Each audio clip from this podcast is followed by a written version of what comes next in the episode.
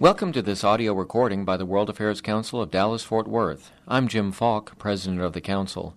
We are a nonprofit, nonpartisan organization dedicated to promoting public awareness of global issues and the ways in which they affect the Dallas Fort Worth region. Become a member today at dfwworld.org and help us connect North Texas with the world.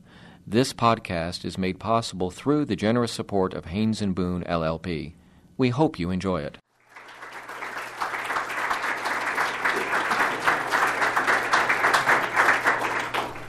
Thank you very much, uh, Mark, but this was a bit of an overkill, I think. Um, well, I'm delighted to be here, and I, I really want to thank uh, Jim, the World Affairs Council, for convening this, uh, this meeting, and uh, Stephanie and Hunter and Laurie for sponsoring this, this meeting. I am delighted every time I have a chance to move outside the Beltway and be reminded that the US is not just Washington, though Washington would like to believe sometimes or make us believe this is the case. So it's with tremendous pleasure that I, I, I join you tonight, uh, tonight here. I'm also very thrilled to see that there are so many people here interested in refugees. Uh, during the Cold War, uh, refugees were uh, subject of interest because they were a sort of living symbol that one of the two systems was, was wrong. And since the end of the Cold War, the complexity of the conflicts uh, around the world have made refugees much more difficult to understand. It's usually for us more difficult to convey a little bit that there are still people uh, who flee uh, because of uh, persecution, because of human rights violation, because of general violence. And the first point, therefore, I want to make is refugees are people who don't move out of their home, out of their country, out of a desire to improve their conditions. These are people who move not by choice, but by obligation to preserve their basic rights, in many cases, just to preserve simply their, their lives. And these are the people that the international community have asked us to uh, look after. And what I thought I would, uh, I would do tonight is to explain to you a little bit what my agency is mandated to do by the international community, uh, how we try to accomplish uh, that responsibility, which are the main areas where we work, and perhaps what are some of the key challenges we face in, in a world that is changing quickly. And I will conclude by um, uh, trying to show you how the relationship we have with the US is crucial to our functioning and how basically the US and the UN can have a very constructive, positive interaction that is beneficial to some of the most deprived people in the world. So, this is what I would plan to go over very quickly then I would be delighted to, to address your, your questions. The, we are the only agency that is responsible for the application of a specific international instrument, which is the Refugee Convention. No other international legal instrument has been given a guardian as we have been given. And that gives us quite some power because it obliges the countries that signed that convention to cooperate with us. They signed in the convention that they would offer us full access to information, to discussion on how they manage their own refugee uh, programs. So it's a pretty strong uh, position we, we are in. And the international community have asked us to do two things. One is to uh, ensure uh, what we call international protection, and I will qualify that quickly, for refugees. And two is to negotiate durable solution, which is to try to, in our interaction with governments, make sure that refugees will remain refugees as little time as possible and that we find a permanent solution to their refugee status, that the, the refugee stamp be not stuck on their head for too long. What do we mean by international protection? Uh, it is basically the restoration of the rights, the ba- very basic rights that these people have lost. The most fundamental one is to guarantee that once refugees flee their country and arrive in another one, they will not be subject to deportation, to uh, return against their will to the countries uh, where they were persecuted. Now, there are different ways to do that, a whole range of action. Uh, the most logical one is to negotiate with governments, you know, with foreign ministries, with ministers of interiors, conditions for access of these refugees and how we are going to help them deal with them.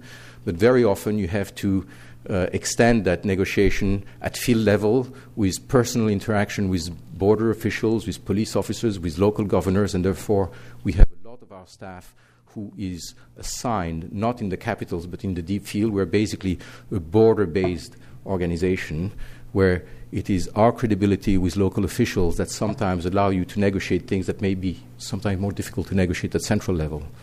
And at the other extremes, when we do not succeed uh, on our own uh, right to convince government to let refugees access their territory, well, we use the big guns. And the big guns are our member states. We are a UN organization, we're an intergovernmental body, and our big guns are the US government, are the British government, and so and so and so. And very often we do that when we feel that we will not have the strength on our own because just brandishing our little blue book is not strong enough in arguments.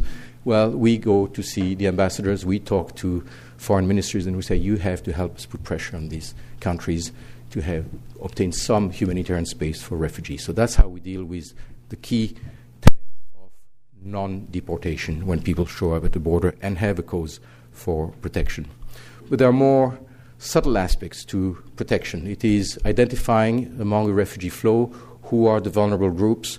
It can be women who have lost their husband and have a whole series of children to look after in societies where women alone are not necessarily uh, given a fair a fair chance. It may be an accompanied minor. It may be ethnic or religious minorities within a group that is going to be uh, further discriminated. So we have to identify this particular group and make sure they will be given particular attention in, in a refugee uh, setup. It is by developing community outreach, working with leaders, but also with women representatives, with representative of youth, etc., that you understand the dynamics in a refugee camp and where you can have interventions that are tailored to the needs of refugees. So, a lot of field work and outreach to individuals. Protection is not something that is very legalistic in our field operation, it's something that is very much a question of contact with communities. And of course, as we work in a fairly um, imperfect situation in refugee situation, this outreach sometimes gives good results, sometimes it's not enough. You know, it's something that we always have to question ourselves on how far have we delivered, uh, have we identified all the problems, have we responded adequately, uh, etc. In Syria, right now, part of the protection work, for example, is to run safe houses for women who have been trafficked, sometimes by their families, for money. And of course, these people are not easy to identify, but when you, when you identify them, you have to protect them from their own communities. And the running of safe houses is something that requires a little bit of a structure and a little bit of uh, training of your staff on confidentiality, on, on secrecy almost. So we, we have to respond to the needs of refugees in very different ways and sometimes improvise because we find something that we have never thought about uh, before. But again, these need to be field based and to be close to the communities in the field is, is one fundamental way in which we, we work and we deliver this uh, protection. Now, durable solution is trying to negotiate with government a solution to the status of these persons as refugees, make sure they will not stay refugees too long. Uh, and since the 50 years my agency has been operating, we have only found three durable solutions. And uh, if someone has a fourth one, we are taker, I can tell you, because bec- because they come with difficulties. The first one, of course, which is the solution that is available to the majority of refugees, is to go back home once the conditions that had determined their exit have changed, either change of government or whatever it is, uh, that, uh, uh, that gives us guarantees that persecution will not be uh, uh, a risk for these people anymore.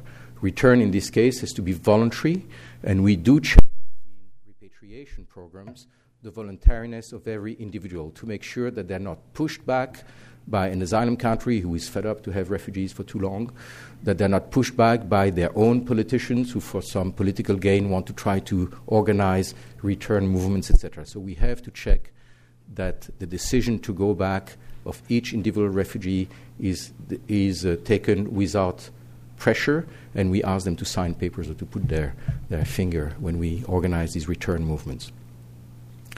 The second solution, which unfortunately does not occur very often, is that of local settlement, is to try to convince the countries where refugees to uh, give them citizenship if possible and to allow them to establish themselves in the country. Now, very few countries like to do that because they feel that if they do this for a small refugee group, this will play a sort of pull factor and that many more people will come and try to benefit from this, uh, from this situation. So we have some few examples. Uh, Mexico did uh, give uh, citizenship to 20,000 Guatemalans when I was a representative down there, and it's something that we had negotiated uh, uh, base a very good personal relationship and interaction with some key key ministers, where you had to show them that this would not be threat, that there were conditions in Guatemala that would not create a pull factor, that we would not uh, in any way support any pull factor uh, by giving refugee status for people who would try to take advantage just of the possibility to be given Mexican citizenship. The whole fairly complicated negotiations citizenship to 150,000 Burundians, so quite, quite an exceptional uh, measure. But these are, we, we cite this example because I can count them on one hand, and that's what is easy for me to remember them. Not many countries want to do that. And the third solution is resettlement. This is a program to which uh, our relationship with the US uh, uh, is, is particularly uh, in, in, this relation is particularly close. Resettlement is uh, discretionary programs that some governments have. So they accept refugees we submit from refugee camps across the world for permanent settlement in the US, leading to citizenship. And this is discretionary in that there is no international treaty that say that the US or the UK or this country should do that. It's purely a voluntary program. The US, being a big immigration country, has decided to take a slot in the quotas of immigration to give to refugees. And it's a very generous quota. We submit about 100,000 refugees every year to the US, and the US accepts about 80% of our submissions, a pretty good rate of acceptance. They are free to accept or reject the submission. Of course, we know the criteria they're going to use, so we try to be as smart as we can in making these submissions, but 80%, 80% is a good rate of uh, acceptance. And um, these refugees come here, they are helped here by NGOs with funding for the first uh, few months from the Department of Health. And we value this program because it, unlike programs from other countries, which tend to be much smaller in size, it is a program that is based uniquely on need the US will not tell us we want IT technicians or we want people who speak English or we want people who are going to uh, adjust easily to Dallas or something like that. They say, which are the people you need to get out of the camps because they remain most vulnerable in the camps? And this is for us a tremendous instrument of protection because it allows us to offer a solution to those people who, despite the efforts we make in the camps to help them, remain particularly vulnerable. And we're very grateful that the country does offer this possibility. So it's about 1% of all the refugees we deal with every year. So it's not a solution for many, but it's a solution for the most needy. And it's a very, very valuable program in which our cooperation is very open, very transparent. Now, for those who are worried that who are these people, how did they come here, I have an American colleague in my office in Washington that deals particularly with resettlement and our relationship with the US, and he tells me the controls for the people who are checked by State Department, by DHS, etc., before they're admitted in the U.S. are far more complicated than the filling of uh, IRS uh, return formularies. So I think it's a pretty sophisticated work that is being that is being carried out.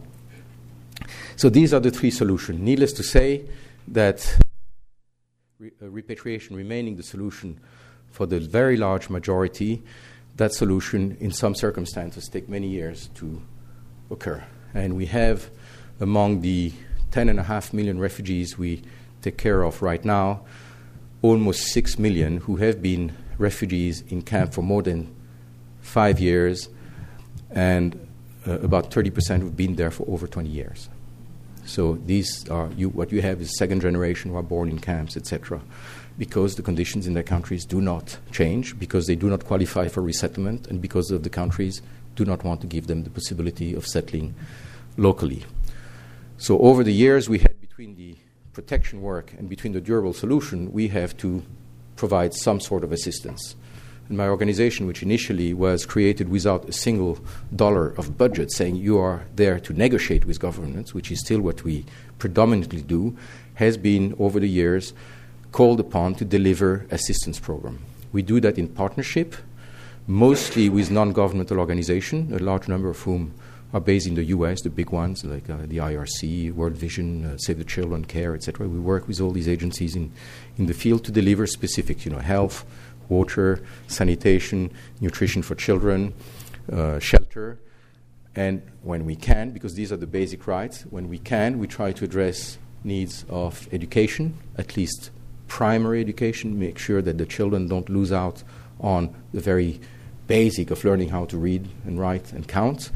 When you come to secondary education or to tertiary education, we don't have the resources, and very few refugees in the camps benefit from that. And this is one of the big drama: is how do you restore hope? One thing is to give people shelter, to make sure they're not deported, to make sure they are fed, that they are treated if they are sick. All these are very basic things. But if you start staying year, year, and year after year in refugee camps, how do you restore some hope? The only way to do it is through education, through livelihood programs, through some sort of training where people can start thinking that this is something we can think of for the future. And unfortunately, when you run uh, a permanent deficit between the budget you would like to be able to run and the income you are able to muster, these are the programs that will have to be relegated as second priority. And it's one of the drama because this is where we fail to give this uh, element of hope to our, to, our, to our refugees and particularly to the, to the young generation. Young generations that will be the target of the bad guys. Most camps are close to the borders, which means they're not very far from the areas they have fled. In the, these areas, you have militias, you have uh, all kind of groups that will try to recruit children. And the more you have a child who is unoccupied or a young teenager who is unoccupied in a camp, the more the risk of recruitment will increase, particularly if it's uh, uh, supported by offers of uh, some sort of remuneration, etc. And one big part of our protection work is to try to identify these attempts and to negotiate with local security forces control over these attempts to make sure the children are not recruited. But you will see there have been in the press now some comments about Somalia, but a few years ago it was a, it, moves. But you have this sort of problem on a regular basis, and it's a key element of protection for us. Someone will have to. Um, so these are the main the the, the, the main activities uh, of my uh, of my organization. The challenges we face now are getting more difficult to, to resolve. Uh, I mentioned at the beginning that in the time of the Cold War it was quite simple because the conflicts were ideological, and when government was changing, the system was changing, return was possible. Usually, reconciliation processes were not too difficult, and usually, countries where people had to return had not been devastated. The conflicts we uh, we experience today uh, involve a large number of extremely irregular groups who are totally um, unreachable through international negotiation mechanism. If you take the Lord Army, in northern Uganda, uh, some, of the, some of the Taliban, or some of the groups operating in Somalia, there is no way you can reach out to them to try to promote a peace process, to try to negotiate returns, etc. These are people who are totally inaccessible by traditional diplomatic means. This was not the case in the, in the more predictable world uh, before. These are also groups that tend to um, fight on uh, what appears to be ethnic or religious um, uh, frameworks. If you scratch, you will very often find that there are solid economical reasons behind that. But the fact that the conflict is framed into ethnic or religious uh, nature makes reconciliation process at the end of the conflict much more difficult and therefore the repatriation a much more challenging exercise for us. And at the same time, the destruction that has been vested on the countries of origin is thorough. I mean, returning to Afghanistan, returning to Southern Sudan, uh, returning to some part of Iraq right now, returning to Somalia is returning to zero there is nothing. All services have been completely destroyed. And of course, development agencies are slow to move back into these countries. So even when we repatriate refugees, we have a long program of support to make sure that the return is going to be what we call sustainable. That's something that people can, can, can, can live through. Uh, so that's one of our main challenges. At the same time, increasingly people don't flee beyond their borders. They, they don't become refugees according to the legal sense. They flee within their own countries. We call these IDPs, internal displaced people in our own jargon. And in order to reach them, it means we have to operate increasingly in areas of conflict. Now, that has led to great difficulties for us because, of course, to help these people, we need full access. Uh, we also need full transparency in what we do vis a vis our donors. And when you operate in conflict zones, you expose your staff to tremendous risks. And over the past 10 years, what we have seen is very often humanitarian workers are becoming not the uh, accidental casualty of conflicts, but the deliberate target of some of these armed groups who want to make sure that you are not going to have uh, foreign observers uh, in the areas of conflict. And that has restricted tremendously our ability to operate. In many countries right now, every time as a head of a, of a provincial office, you decide to send a mission in the field, you have to weigh the risk you're exposing your staff to the benefit it's going to bring to your beneficiaries. And it's a sort of decision you have to take almost every day or every week, and it's, it's pretty taxing on our, on our field people. But these are the conditions that are evolving and in which we work. Large areas of Colombia, of uh, Sudan, of Somalia, of Iraq, of Afghanistan, and of Pakistan are actually not accessible as it should be for the people who are suffering from displacement because of the, the, the modern nature of conflict. So, pretty, pretty tough challenges uh, ahead for us. I mentioned at the beginning the relationship we have the, with the US. Well, we would not be op- able to operate without the support from the US government. And I want to clarify one thing is that the discussion very often that appear between the US and the UN over dues, etc., have nothing to do with agencies like, like mine. We, we do have uh, very important support from the US, but it's based on voluntary contribution. The support to agencies like mine is not subject to the compulsory contribution member states have to make to the Secretariat. And every year we have to defend our budget with our donors, and they're absolutely free to fund it or not to, to fund it. The US is our largest funder by, by and large, funds about 25 to 30 percent of our budget. As I said, it has a tremendous resettlement program which, which we work completely transparently, but it also provides tremendous political support uh, in the field. And regularly, our colleagues in State Department, when they feel we have some difficulties in some countries, will themselves go on mission, talk to the ambassador, and tell them, "Can you please make sure you will sort of generate an international community movement in that country to put the sort of pressure on this government to make sure that UNHCR has a better working environment in which to, to operate. Now, this is gold for us. I mean, without that, we would not be able to, to operate. So, I would want to reassure people that the UN and the US can have a very constructive uh, relation. I am convinced that without the support of the US, our work would, would be limited to uh, almost nothing. And it's, it's a vital relationship we have, and that's why it's always my pleasure to address uh, American public when I talk about our challenges. I think I should stop here. And uh, Jim, perhaps if you want to.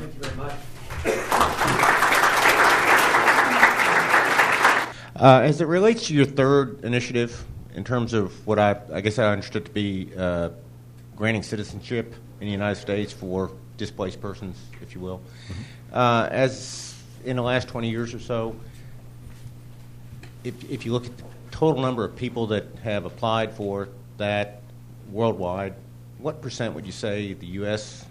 accepts versus the rest of the world? Well, currently, the US takes about 75% of those refugees we submit for resettlement. And then you have Australia about 8%, Canada about 8%, and European countries about 8%. We are trying now to get more take on by the Europeans in particular. And we are trying by uh, what we call emerging countries like Brazil, um, uh, Argentina, and Chile have taken small numbers, 300 each, uh, last year, but it was a beginning. Uh, we had tried that with some African countries, but it didn't work. They didn't have the conditions to make it work. But certainly, with some uh, countries in Latin America, we can make some, some progress. The, the US program has evolved by steps. It, it started in the uh, mid 60s uh, and early 70s, basically with uh, refugees from the Eastern Bloc and m- many uh, Jewish refugees who were victims of pogroms and all that. It then moved in the late 70s onto the famous boat people and the whole Indo-Chinese crisis. And it is with the passing of the uh, Refugee Act in 1980, which was promoted by late Senator Kennedy, that the whole system became global and that the US started looking at uh, refugees worldwide. uh, and, and have increased the numbers from 30,000, 40,000, etc., to a slight low of 50, 60,000 a few years ago, and now has told us they were prepared to uh, increase again the, uh, the intake. As I say, it's purely discretionary. If the country tells us we don't want, we, we cannot put any, any pressure. Of course, Australia, Canada, and the US, being immigration countries that have immigration quotas, it's easier for them to uh, take a portion of that quota for refugees. It's generous in making the conditions not at all those that are required from immigrants, because that allows us to submit, as I said, the most vulnerable case. But what percentage over 50 years, I wouldn't be able to, to say. It's just increasing right now. That's what I can say. Thank you. Um, of the 80,000 refugees that the U.S. admits every year, can you give like a rough breakdown by nationality of who those people are? Yeah, the exact breakdown, I would have to look at my papers. But right now, for example, in, in the past two years, the largest groups are Iraqis, uh, many of whom, of course, have been particularly targeted in Iraq because of their association either to mul- the multinational forces to some contractors or to uh, international press, for example. So therefore, their association with the West has set them up as particular target, and or some of the religious minorities. And uh, the U.S. has recognized that they had to include these as one of their priority. There are two other groups that are very important now and for the years to come. Uh, and that are particularly interesting because they go beyond the strict protection uh, element. It's the Bhutanese from Nepal and the Burmese, for, or the Myanmarese, as the Myanmar would like to call them, uh, who are in, uh, in Thailand. Now, these two groups are part of the very protracted situation. These people have been in refugee camps for second generation right now. The chances to go back home is almost zero, and to settle locally is zero. And if we do not find countries who are prepared to help us offload this population from the camps and give, give them a durable solution, they will be there probably for the next 20 years.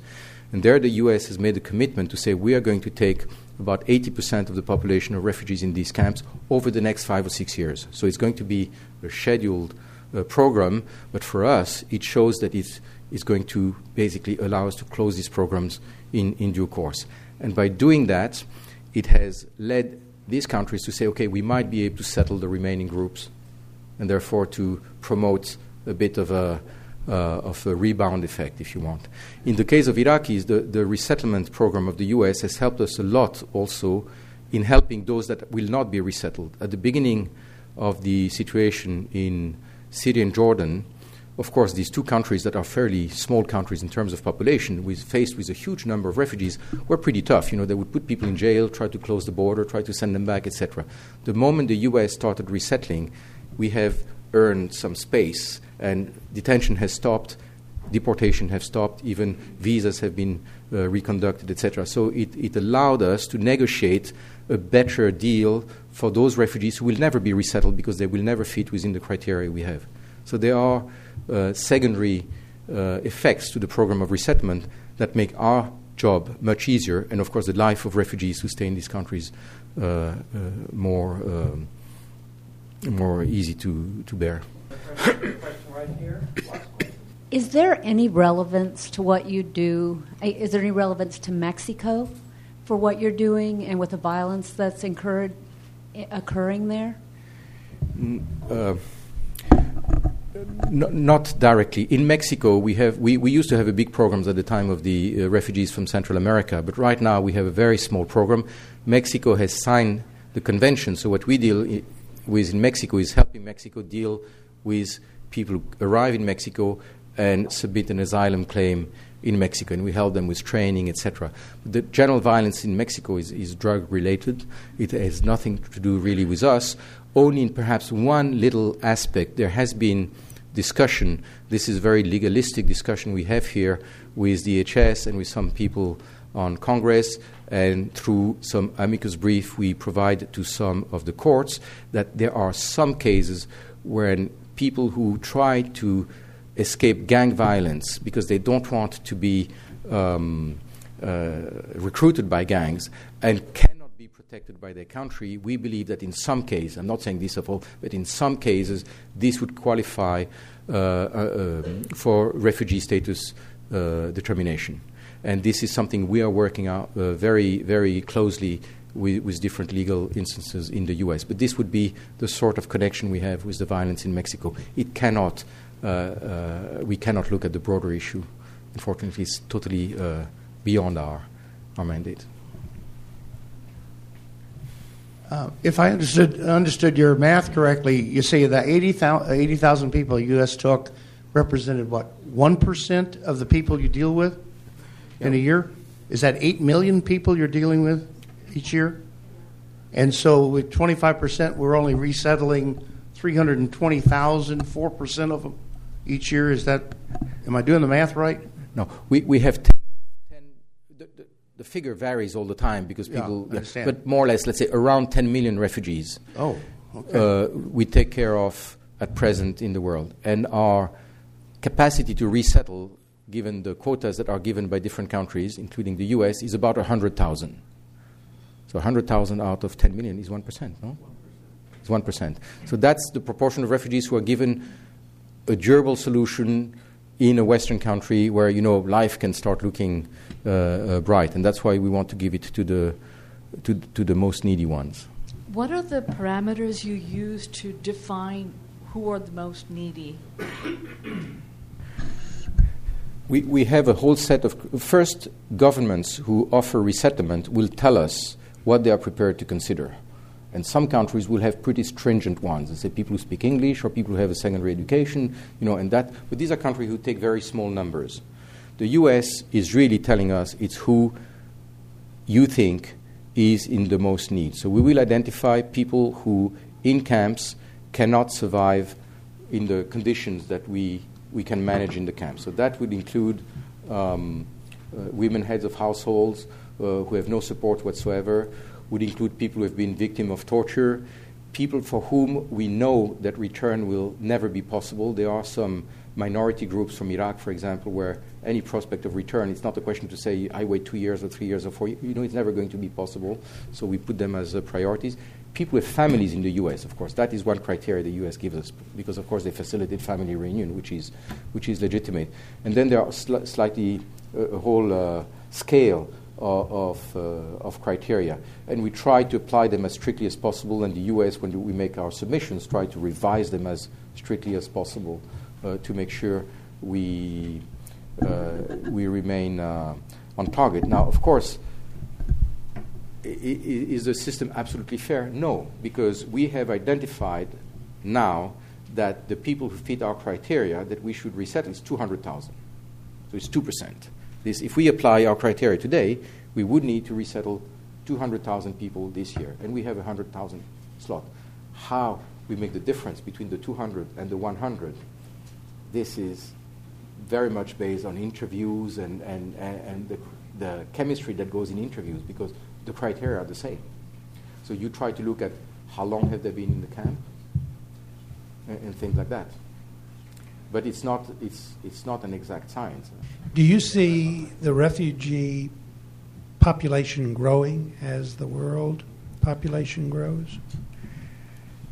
The refugee population is not really growing. It grew a little bit in the past year because of the Iraqis mostly. What is growing is the uh, number of people are displaced within their borders.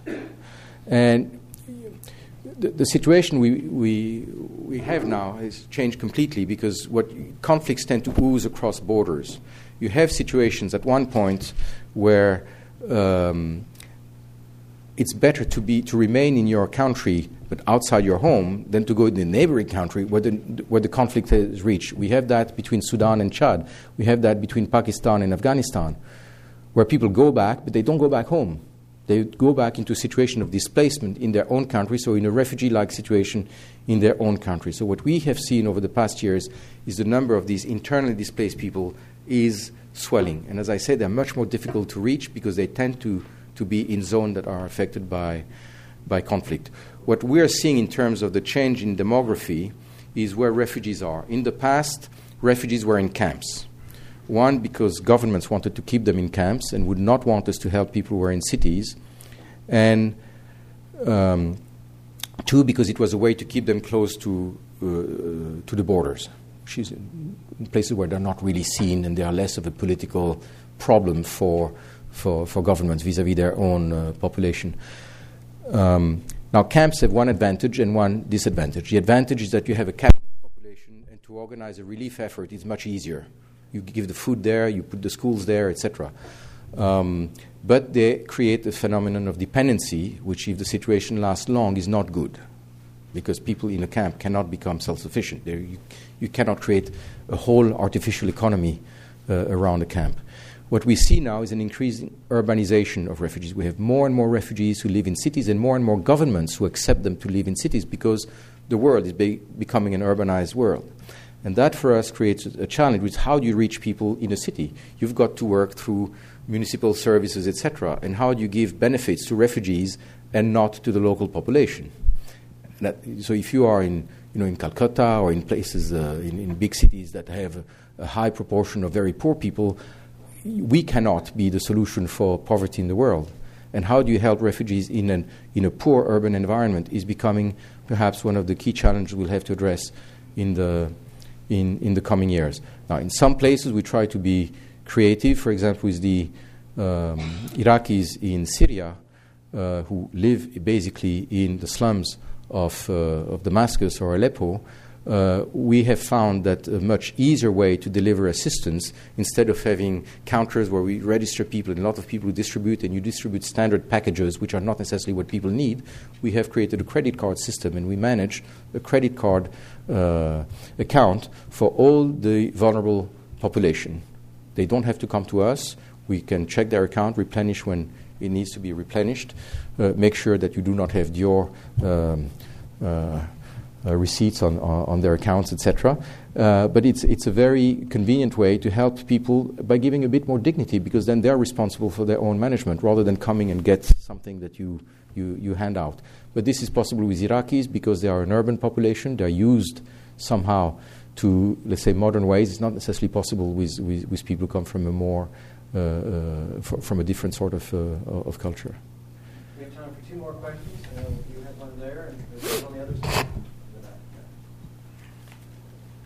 Thank you. This is a fairly specific question. I work in South Sudan, and there's a UNHCR outpost there. And the area where we are is quite stable and things are getting better, but with the upcoming election, both this Sunday and next January, everyone is kind of waiting to see what will happen. And so, are you all keeping people in your post there and ready, sort of expecting things to get worse and for refugees to return? Or we are having all kind of contingencies, uh, some for the best and some for the worst, which may well be what happens, uh, including uh, new exits in Kenya and Uganda and Ethiopia, etc. So, and to be honest, the divisions within the Southern Sudanese that we have observed recently are even more a factor of, uh, of preoccupation because obviously Khartoum is likely to be behind that, or at least to be pleased with these uh, with these divisions. So we're looking at that yes with some angst. I think right now our biggest problem in, in Sudan is not Darfur anymore. Darfur is far from being solved. Is what will happen with, with the south. And just to show that we take this seriously, our representative in Khartoum is coming next week, and we're having all kind of discussion at State Department and with the Hill, etc. So there is interest. In My question is: uh, How many refugees uh, from Bosnia, uh, Kosovo, and Crimea are in the United States? As you said uh, in your speech, uh, these people are not here because they came to better their life. They are here because they're friends of the United States and they fear for their life and they came to save their heads, to, to save themselves. The second question is Is there any plan to give these refugees citizenship? Because of the current situation, their countries do not exist anymore. They, there is no place for them to go back. So, uh, is there any plan to give them citizenship so that uh, uh, they can stay here and have a normal life? The numbers I don't know. I would have to check, and it's something I can I can convey back to you, but I, I don't, have them, don't, have them, in mind, so I, I cannot answer that. I'm sorry. As for citizenship, I think it depends how they came here. Those who were resettled through this program we have with the State Department will or should have gotten by now the citizenship or will get it soon. It depends when they arrived, etc. Those who came on their own and have benefited from uh, you know temporary protection status or, or all different other arrangements to uh, stay in the U.S. legally but not under refugee status, this is much more difficult because the government does not like to uh, give citizenship to people who came under a mechanism that offers what we call temporary protection. You know, there are different ways to call that, but the protection for a limited amount of time until people can go back if they don't strictly qualify uh, as refugees. And you know, as much as I understand it, for some of them the future looks rather um, uh, bleak or, or, certainly not, not, not clear.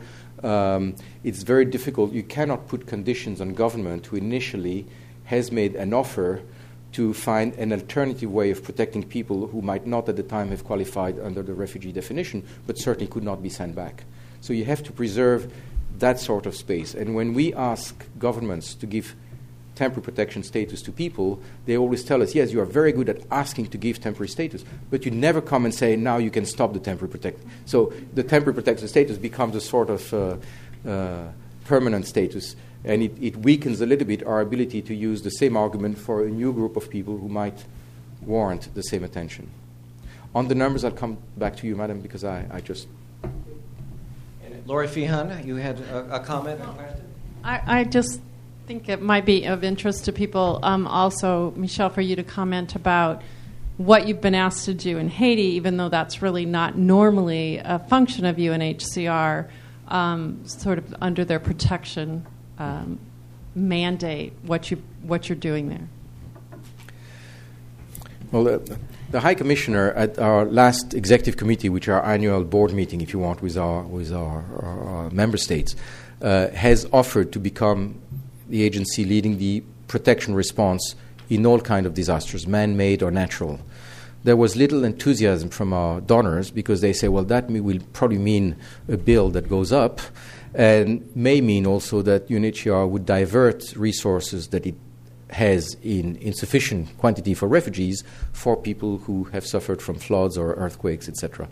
So we don't have a mandate for natural disaster. In the case of Haiti, because of the scale of the disaster and the fact that it destroyed the, the, the capital, which is where usually a relief effort is being uh, constructed, uh, we were asked by the High Commissioner for Human Rights in Haiti and by the resident coordinator of the UN system in the Dominican Republic to help with the protection issues uh, arising from the um, the earthquake. Uh, so we are there in support to other agencies and not as a lead agency on our own right. Now, the issues we're looking at is uh, essentially the, uh, the, problem of vulnerable groups, certainly uh, unaccompanied children, and I don't use the word orphans deliberately because we don't know whether they are orphans or no, but there are lots of children in the streets that we don't know where their caretakers or parents are. Uh, women uh, that have lost uh, uh, um, male members and are particularly vulnerable in a society that has a history of violence against against women. old people, people with physical disparities, which in the scramble for reaching assistance that is progressively being built up for these people, but in the first weeks was certainly not enough for, for all of them. Uh, these people were particularly vulnerable. So we are trying to make sure that all those other agencies responsible for particular sectors, shelter or food distribution or camp management, etc., to make sure that vulnerable groups are being considered in the way the relief is being delivered. You probably saw on some of the early footage we had uh, on, on, our, on, our, TV screens that the initial food distribution you had a truck coming and just putting out 100 kilos uh, bags of wheat in the hands of an old lady I can tell you 10 meters after, the, the hooligans were taking the food from her and she had no chance to benefit from that. And that's not the way you can, you can distribute food now. Of course, in the first day it was difficult to do that well, but now we have to do it better. We have to find ways to uh, uh, identify safe havens for these children for at least the time will be necessary to try to identify possible caretakers from extended families or whether the parents are somewhere, and if not, at one point, eventually discuss adoption, etc. But try to fight what is happening now, which is a scramble for children by all kind of very unpleasant groups. And we have seen, I have personally seen cases trying to get children out of hospitals, etc., uh, who are on their own. So the, these are these are some some of the tough issues. The second one, the second major issue we have is that be, because most of the housing has been destroyed in uh, Port-au-Prince, particularly the, the sort of uh, not the poorest and not the most wealthy of the population. The poorest, they live under cardboard, so they got the cardboard on the head and they didn't suffer too much. Wealthy, their houses stayed up. It's all the other neighborhoods that are completely down, about 70% of the city. So these people have moved, of course, out of their of the ruins and have created spontaneous settlements all around whatever little space they find in the city uh, marketplace, uh, a, a, park, the streets, wherever. Uh, the golf clubs, in, in, some, in some instances, etc. Now, some of these areas are highly exposed to the rains that are coming up in, in a couple of weeks. And the, some of these areas will just be washed out. And if they are not washed out, they will be so flooded that the risk of epidemics is going to rise tremendously. These people need to be relocated. Now, we have principles on relocation that it has to be voluntary, that people need to be given some alternatives, that, again, the vulnerable people need to be given particular consideration on how they will be transported, etc., that there is a reception mechanism in the place where they are relocated, etc. Now, because of the pressure of time and the fact that you will probably have to run a certain uh, strong arm element in the relocation if you want it to take place, uh, we have to make sure that some of our protection concerns are, are respected. And it, it's, a, it's a tough negotiation to find what is the right compromise with authorities who don't want to have a disaster on their hand, but who don't want to have a right on their hand at the same time if they uh, uh, brutalize the people. It's a very fine line to, uh, to thread. And the third thing we're trying in the, Dominic- the Dominican Republic has been very nice to Haitians. They have allowed a lot of medical uh, evacuations. So you have lots of children, uh, young kids, uh, women alone that were flown there by helicopter. We don't know whether their families are alive or no. We don't know, so we don't want them to be returned immediately.